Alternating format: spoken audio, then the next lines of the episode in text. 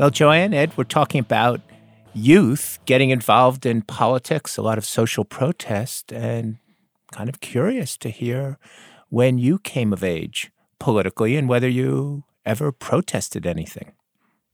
Well, I actually have a really distinct memory of that. And that's because it was my first semester at college. But um, it was 1980.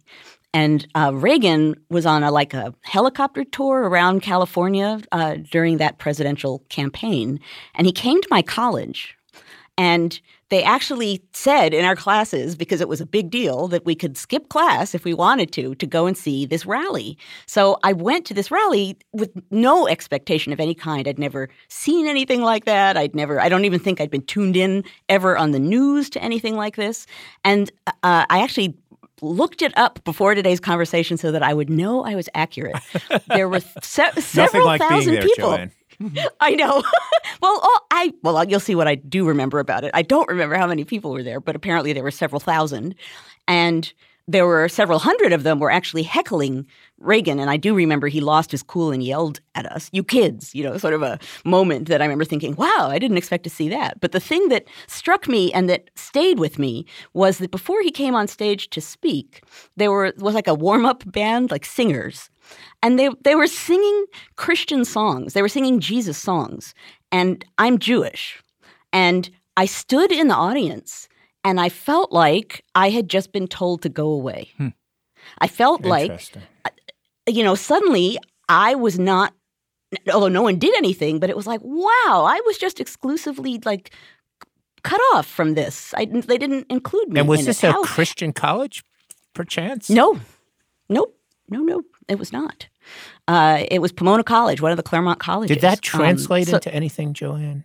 Did you take that sensibility and, I don't know, join Hillel?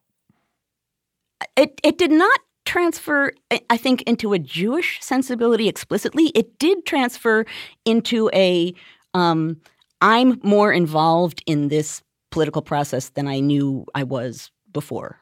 You know, I, like I, I'm, I was with a group of students. They were engaged in one way or another. They were either cheering or heckling, and then I was sort of like thrown in the middle of it because I couldn't avoid it because it felt like a personal statement. So suddenly, I, it was like I gained a, a political awareness that I honestly don't think I'd had before that moment.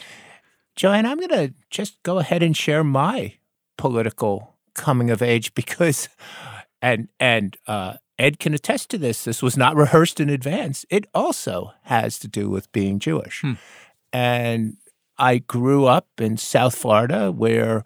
Uh, Jews were, of course, a minority, but a, a strong presence in the community. And I was shipped away to a fancy prep school in New England. And I had never been particularly religious, but we were required to go to, quote, church. Uh, and Jewish kids on Sunday would attend, quote, synagogue in the basement underneath the church. Hmm.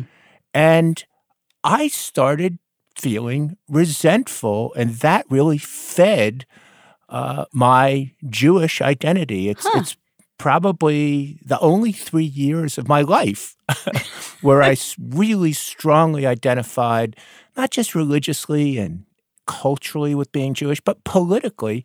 Hmm. And here is my first political act. I played French horn and I played in the brass quintet at this school. And of course, we'd be called on to play at the real church upstairs. And my first political act, something that the historian Robin Kelley would label infrapolitics, my first political act is intentionally playing out of tune Wow. during those church services. Wow. Wow. There it is. I hope the statute of limitations is passed. I hope so. I hope so. Now, many would say, Brian, I heard your French horn playing. You always played out of tune. But I did that uh-huh. very intentionally. I went on to do a lot of other political things. But I was thinking about this, and that really was my first explicit political act. How old were you, Brian, when that happened? I think I was 16 when I went there, and I probably didn't have the courage to do that till I was about 17 years old, Hmm. so- something in that Hmm. vicinity. Ed, we haven't heard from you. Well, that's because they heard from me a lot back in the 60s when I was in high school. Oh. Yeah. Wow, what a segue. Yeah, but it's also just complete bluster because, you know, so, you know, I'm in East Tennessee, which is not really a hotbed of student protest. but I had watched television throughout, you know, my adolescence, and you got the clear sense I felt a part of my generation, you know, of feeling uh, that our job was to be a part of a counterculture. And I, I lived and breathed the music. But I decided that a more efficacious way to protest would actually to be write op-eds for a local newspaper. Wow. And so Wow. I actually Did was you know this about him, Joanne? I knew nothing about him. I this. didn't know Well- it either. Well, I was a columnist for a short while for the Bristol Herald Courier when I was a junior in high school and therefore what 16 years old. So I wrote two articles that I remember both of which really got me in trouble pretty quickly. Huh. Uh, one, I wondered if the local Christian churches were doing all that they could to reach out to young people. So three for three with religion. Wow. It's interesting, isn't it? Yeah. Uh, Really? and- but I was writing sort of from within the tradition Yep. and saying, you know, when there's so much going on in our culture, uh, churches, to fulfill their Christian purpose, needed to be more engaged. Uh, people were not happy with this, including my parents, uh, because it was seen as an attack on established religion. So the next article that I wrote was, I'm, and I'm still kind of embarrassed by it, an attack, actually a parody of the two guidance counselors at our school, one male, one female.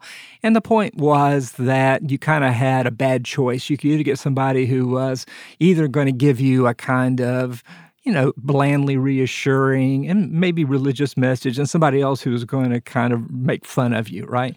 And so I portrayed the kind of the dilemma, right, of the high school kids A at Sul- Hobson's choice. exactly of Sullivan Central, right, and kind of hmm. gently made fun of them, but. What gave it a real edge was a cartoon was produced that portrayed one the woman as an angel and the man as a bear, and you know, these poor people are sitting there doing their jobs, and there's a cartoon in the local newspaper in front of all these hmm. adults. And these people had never done anything to me, but it was like, what could I do to be kind of cheeky? You know, what could I do to be kind of countercultural in my very narrow world? And, you know, the only pieces of the establishment that I could see were Sunday school and the guidance Exactly. counselors, right? Exactly. So it, I was hardly a radical, but if you think about things that, in retrospect, seem pretty high risk for a 16 year old kid to be out doing, or stupid would be another way of putting Well, except Joanne, I want you to be the judge here, but I, I have a I have a theory, which is that by the time Ed and I were in college, my guess is Ed was involved in protests. I actually don't know. I was involved in lots of protests, primarily against the Vietnam War, and I and the thousands of people with me we were arguing against the establishment. We thought that we were unconventional. We were taking a hmm. chance.